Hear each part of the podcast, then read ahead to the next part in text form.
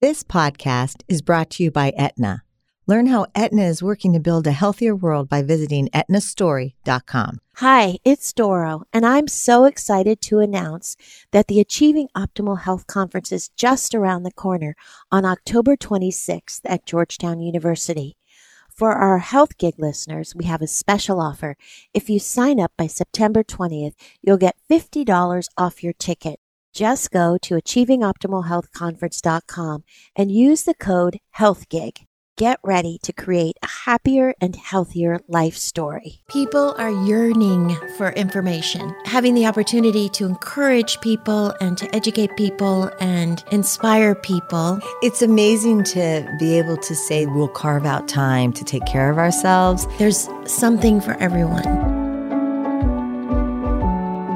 Rajshree Agarwal, PhD, is the Rudolph P. Lamone Chair and Professor in Entrepreneurship at the University of Maryland and Director of the Ed Snider Center for Enterprise and Markets. Rajshree's research interests focus on the implications of entrepreneurship and innovation for industry and firm evolution. She is passionate, in particular, about providing business education to science and engineering students to enable them to be effective in diffusing the knowledge they create for economic growth and social welfare. Welcome, Rajshree, to Health Gig. I'm excited to be here too. We brought you here at the suggestion of our producer, Oscar. He's also an executive fellow at the Ed Snider Center, and he's been raving about you and your concepts behind the CEO of me.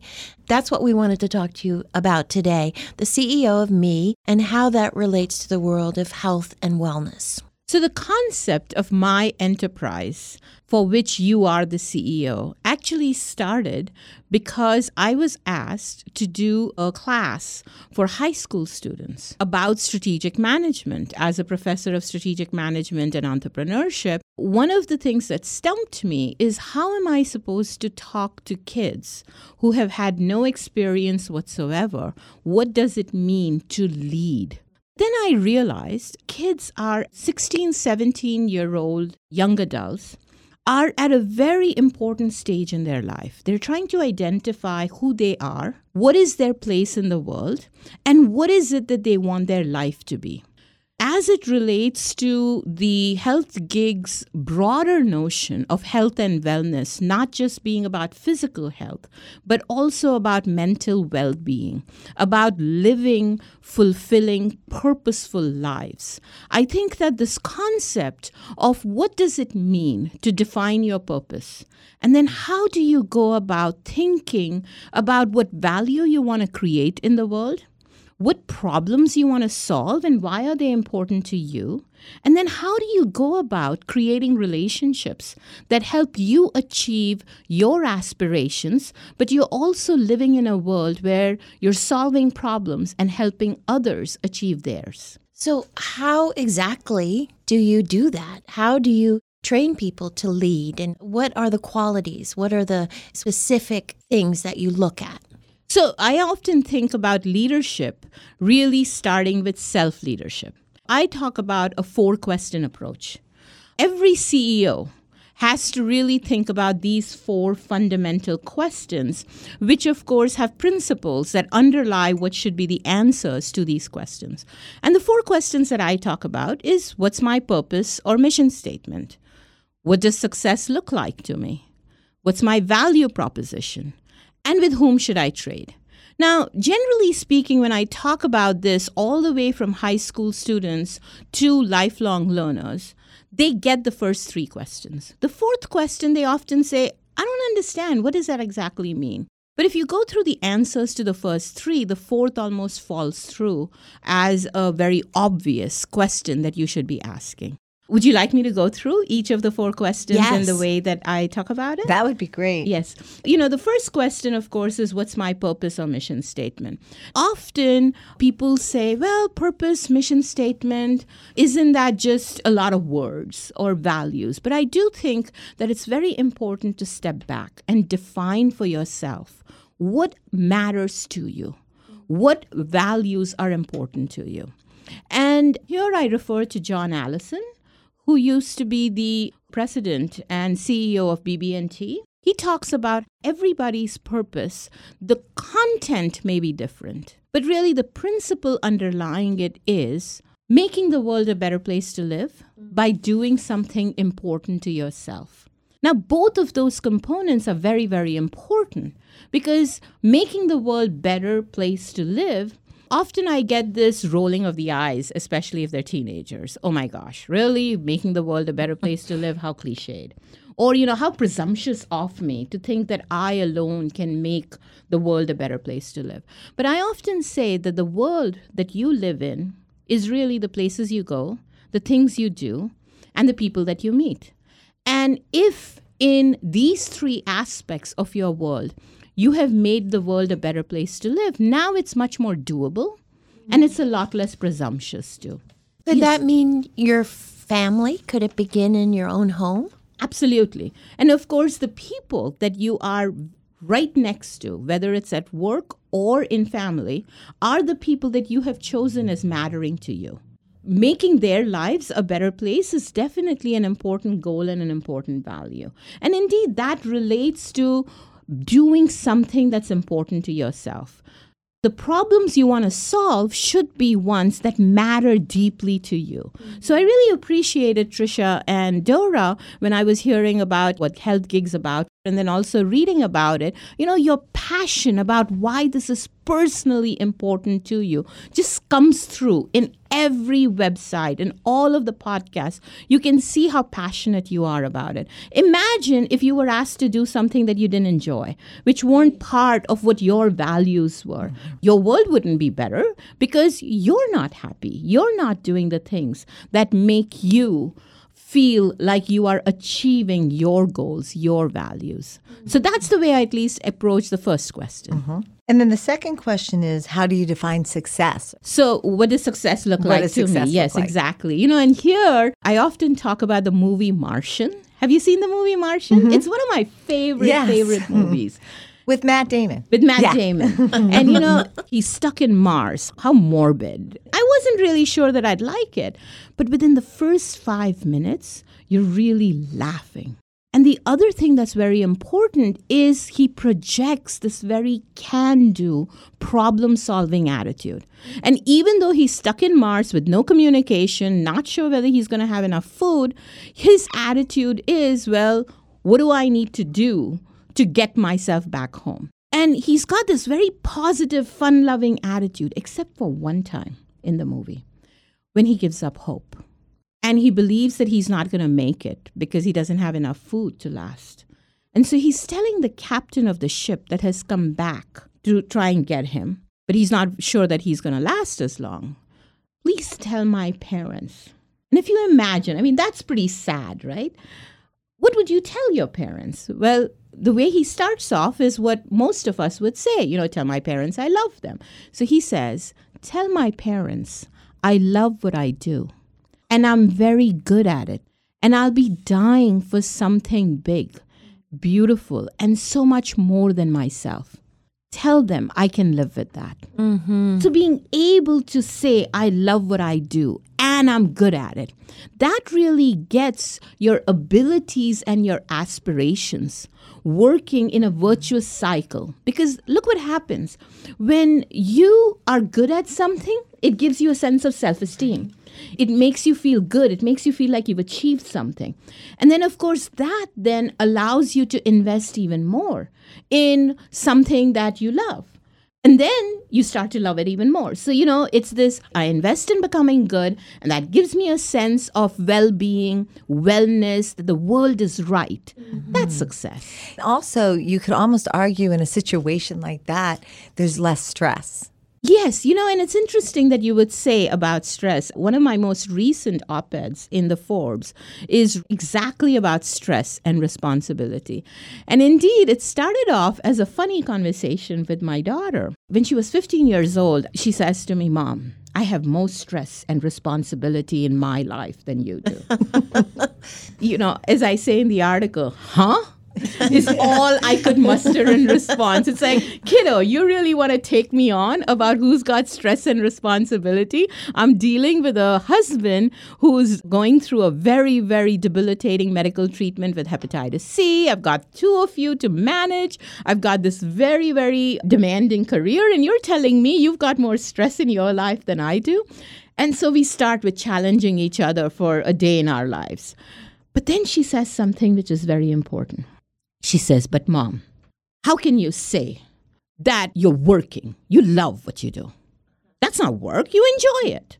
And how dare you say that taking us to a volleyball team is a chore, like washing dishes? Is that what we are to you, a chore? She was making a very important point there. She was talking about choices that I was making. I do love my family. I do love my work. Neither of them not being part of my life, it would leave an intolerable void. So, really, stress is not so much about what you choose to do as much as what choices you don't have. And so the sense of lack of autonomy, the sense that people are thrusting on you things that you're doing, which is, of course, what she was feeling at that point in time. You know, I've got all of these classes that I have to study. My teachers are giving me this homework. I don't necessarily see how it relates to my life. These are not my choices. My parents are telling me what you should do.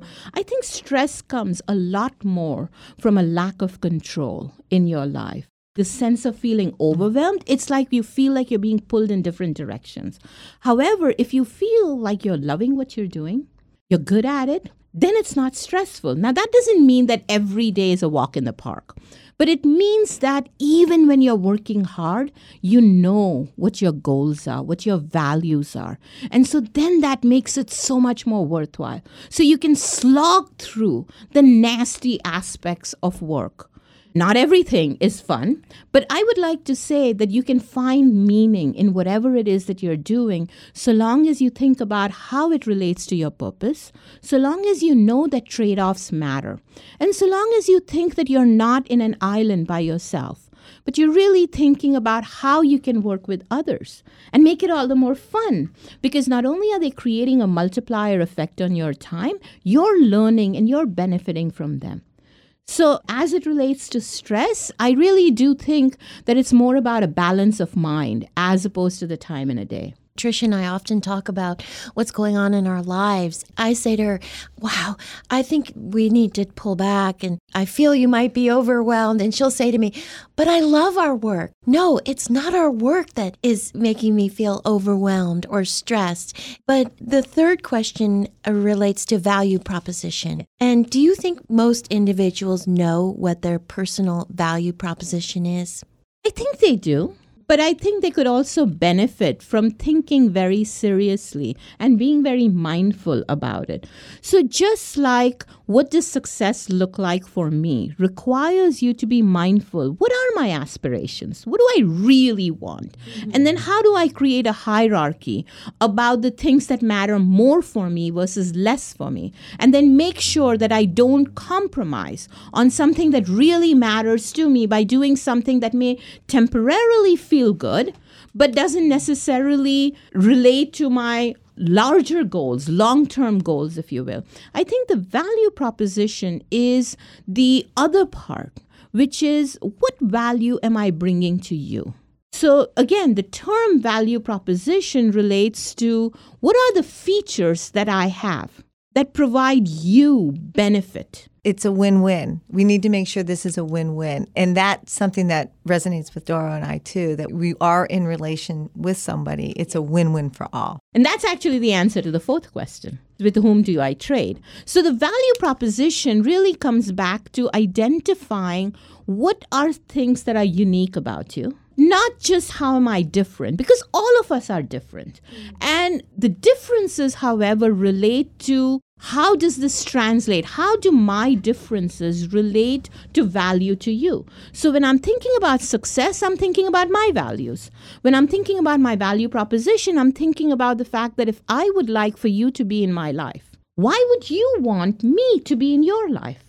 And so that really requires us to start thinking about the other person as an equal person has autonomy and has the desire to go after their own values. You know, I often get students saying to me, oh, networking is important. You know, they think about networking in a very superficial way, I sometimes think. Because networking is, Oscar, I need to get to know you because through you, I can get to meet Dora and Trisha. But it's like, why would Oscar want me in his life? Oscar, if I meet you, what value am I offering you? So, this requires us to be much more mindful and respectful of the fact that the people in our lives have choices about what they want to do, where they want to go, and who are the people in their life. And so that then leads you to this very natural fourth question with whom should I trade? It really gets to this having win win relationships. Because if your value proposition is what benefit am I offering you? How am I making the world a better place? And the aspirations relate to doing something important to me then bringing them together means that we both have to win. So if you win and I lose, or if you lose and I win, one of us is going to walk away. So if you really want long term, stable, fruitful, blossoming relationships, I think you really need to think about each other as trade partners who are independent equals to you.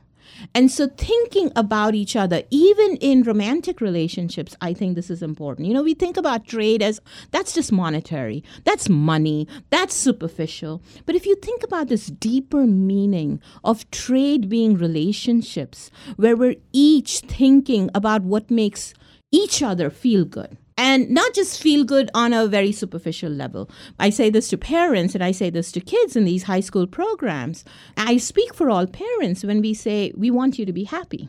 So, what is happiness?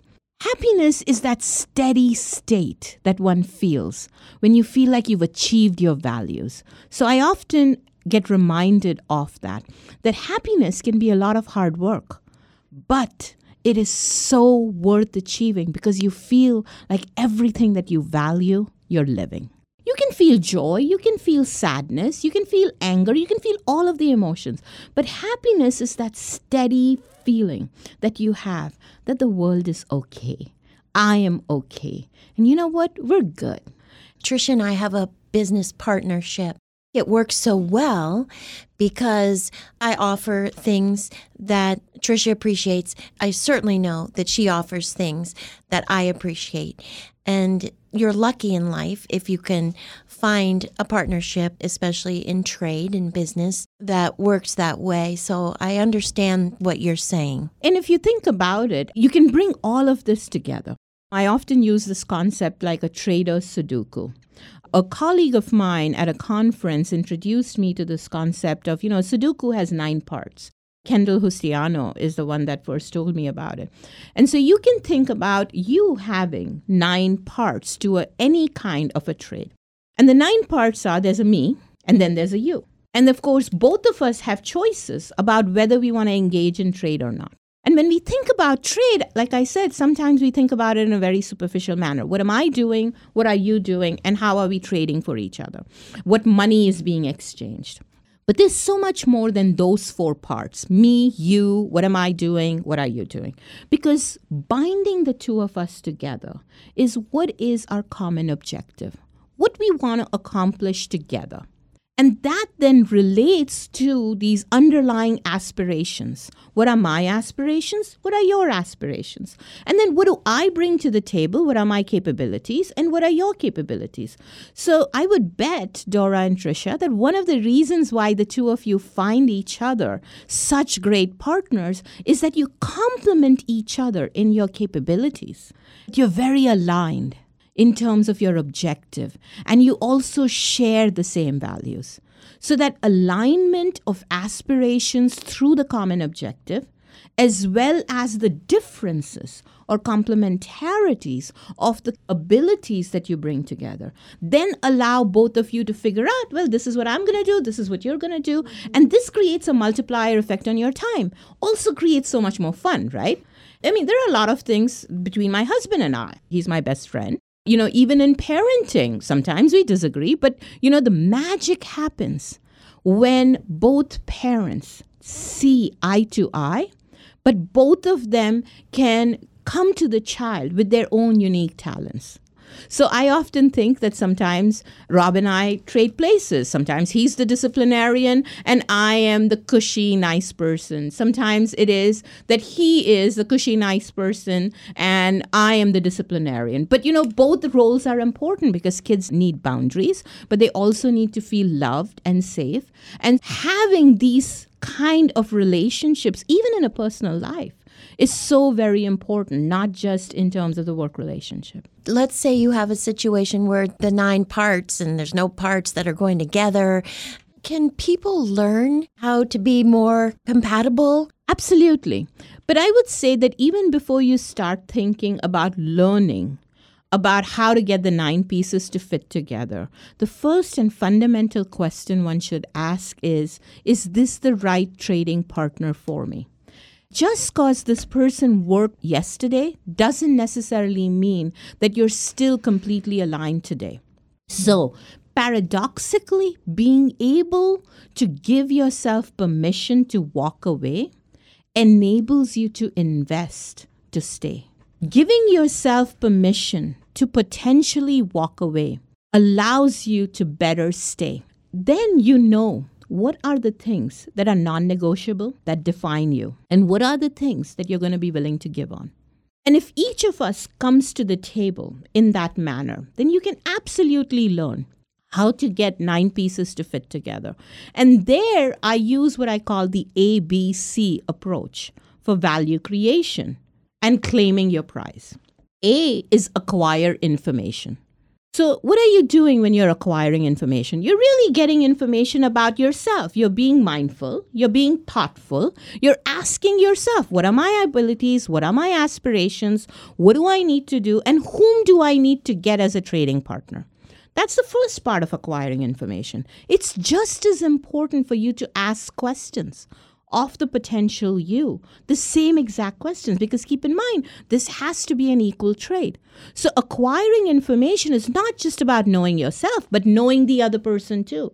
And often we make assumptions about where the other person is coming from. We often get trapped into the situation where this is your stand. This is my stand. You know i'm picking a very silly excuse right? But what am i going to do for a saturday night date with my husband? But i want to go see this movie. No i want to go see this movie we may get caught into those positions. Okay, fine, then we're not going to do anything. But really, go down to what are your underlying interests. So that's the B. Build on common interests. What is it that we're really trying to accomplish out here? What we're trying to accomplish is having a good time where we're both feeling like we're with each other as opposed to the other person coming along, but you're just resenting it. And then you're coming for the ride. And then, of course, that destroys. So even if my husband did come and see the movie that I wanted to see, but if he's going to sit there, you know, moping all the way, then I might as well not have seen that. So going to this build on your common interest is very important. And then C is create the win win. And then, of course, make sure that you're winning. So claim your part of the win as well. But it cannot be that I win at your expense because then it's not going to be sustainable. I hear you on that. Everyone has to have 100% responsibility in order to win. In addition to being an academic, you could possibly be a marriage counselor. well, I've lived it, right? I mean, my husband is my best friend. We've been married for 25 years, and I can tell you, we are at the best in our relationship than we've ever been. Our wedding invitation said, On this day I marry my best friend, oh, the one that so I live with, laugh, love. Can we talk a little bit about mindfulness? What are a few mindful concepts CEOs should strive to practice? You know, if I may just take a little bit of a tangent and go there. When CEOs or leaders or managers think about their position, they think in terms of power, authority, hierarchy. I think that CEOs, leaders, and in fact, every one of us needs to not think in terms of hierarchy and power, but be mindful of the fact that true power comes from what is it that I'm doing that makes me indispensable to you. So, as a leader, I get to dictate what I need done. But I need to be mindful of the fact that A, is that really true? That what I have decided is the best. Is it really the best? How might I challenge those assumptions? That requires thought and what I call mindfulness. If it is true, have I made sure that I've had enough buy in from other people? If they're resisting, am I being mindful of reasons for their resistance as opposed to just resistance per se? I don't like the term power. I mean, power and I have a very uncomfortable relationships. You know, people say to me, "Wow, you're so powerful." And I say, "No, I don't want to think in terms of power. But I do want to think in terms of being mindful of my own responsibilities to myself and to the people that are working with me." So for me, mindfulness is really being present in the moment, doing justice to myself and equally well doing justice to the person that's with me. Mindfulness is critical with leaders in power because we've seen so many abuses of power that it's almost scary. And not just at the level of the leader, but at the level of the people around the leader who fall into this bubble of power. And it is critical. If I may say something here, when a leader exerts power by giving edicts, what is he really saying? Or what is she really saying? She's saying, he's saying, substitute your judgment for mine. You stop being mindful. You stop being thoughtful. Do what I tell you to do. I, on the other hand, as a director, say this to all of my subordinates, all of my PhD students. If I have to do the thinking for you, then what value are you of me? Because I don't need a robot automaton. What I need is for you to challenge me.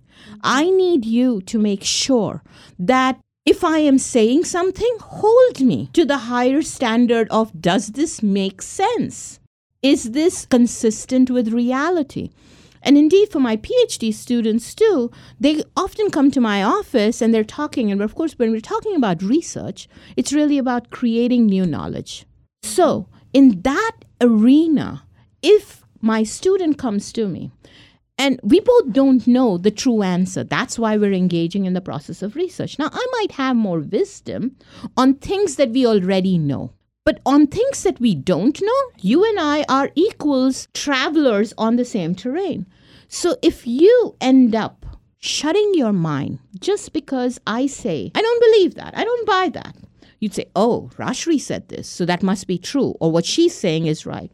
Then what you've done is shut your mind. And paradoxically, if I know that that's what you're thinking, I'm going to curtail myself from being honest and saying to you, I don't buy that. So, silencing yourself, you've silenced me. And what's lost out is the idea, the value, the objective that we were really trying to go after. And you don't want to lose on that because that's the beauty of being on the journey together. Rajshree, what book should everyone read? the book that changed my life is Atlas Shrugged by Ayn Rand. Tell us why. Basically, everything that I've talked to you about in the last half hour, I got the courage to believe that, to live that by reading Atlas Shrugged at a very, very tender age, where I personally was fighting this inner guilt. Inasmuch as I was being raised in a very traditional Indian family in India. So, choices of who you marry and what you choose to work on weren't mine to make. My father was very clear about that when I was 12 years old. So, that created an inner conflict in me because that meant that I had to choose this either or with the one person that mattered so much to me. So, reading Atlas Shrugged gave me the courage, the pillar of strength, to say it doesn't have to be an either or. And that unless and until I am willing to take on the responsibility of my choices, which comes with making my own mistakes, but not reneging those choices to someone as benevolent, as wise as my father, mm. because then those wouldn't be my choices, those would be his choices. That book gave me the courage and to realize that it is not me versus you, but really healthy, strong relationships are about the trader principle. So, the trader principle I learned from Atlas Shrugged, which is why it matters so much to me. What would you tell your 30 year old self? Be kind to yourself. I used to say be gentle to yourself or be nice to yourself. But I think the correct word is be kind to yourself. Because being kind to yourself has the element of recognizing that there might be things that you're doing different. So being nice is really about getting you to like me. It's about, am I being liked? Being kind is really, am I giving you good feedback that is going to be helpful to you rather than you thinking that I'm a nice person? So I think that we need to practice kindness for ourselves too. Just like we need to be kind to others, we need to be kind to ourselves too. What is your favorite quote? Eric Hoffer says, In times of change, the learners will inherit the earth, while the learned will find themselves beautifully equipped to live in a world that no longer exists. So, particularly for me, that's a quote to live by. I often say that I have never been out of school because I went directly from college into a PhD, into a professor. And I say I want to be in school till the day I die because I'm considered the learned, I'm the endowed professor. But the minute I think that I am learned, but not a learner, I've actually signed my own death certificate. Who would you have dinner with if you could have dinner with anybody, anytime? Past, present, and future. Mm-hmm. Among the past, I guess Ed Snider, who endowed the Center for Enterprise and Markets, and of course, Ayn Rand. Present would be my husband. Sounds like things are going really well with you and your husband. We really want to meet Rob. He sounds amazing. And in the future, it may be grandkids, but I've given up hope on that. Oh, so if my too. daughters, if you're listening, I don't want to pressure you, but I do want to have a future in which I do have dinner with my grandkids and I get to spoil them and then send them home. I love it. Before we go, I think it's important for us to highlight the roles of women in respect to everything that we talked about today. I am a woman. I am a mother. I am very successful at what I do. And of course, all of this then comes down to how do you balance? Because there are so many things. And this is something I impose on myself because I want to do everything. One of the things that I have realized is really there are five principles that one needs to be thinking about, particularly as a woman. I have realized that we tend to have all of these expectations on ourselves. So the one is create value. It doesn't matter what you choose to work on. And I have a huge amount of respect for all of the people that choose to stay at home and take care of kids. Rob decided to be a stay at home dad. Bless him, because I couldn't have done it. And it's a lot of work. But regardless of whether you're working at home or in a professional environment, really the sense of purpose and feeling like you're doing something important creates value, self esteem. The second element comes to finding meaning. Again, it doesn't matter what work you're doing, it's about the meaning that you ascribe to it. The third principle relates to, again, finding the multiplier effect. So don't do things that you really, really hate. Do the things that you hate only to the extent that it's minimally possible. But, you know, chances are there's someone else that loves to do what you hate. So find that other person, going back to the trade aspect, right?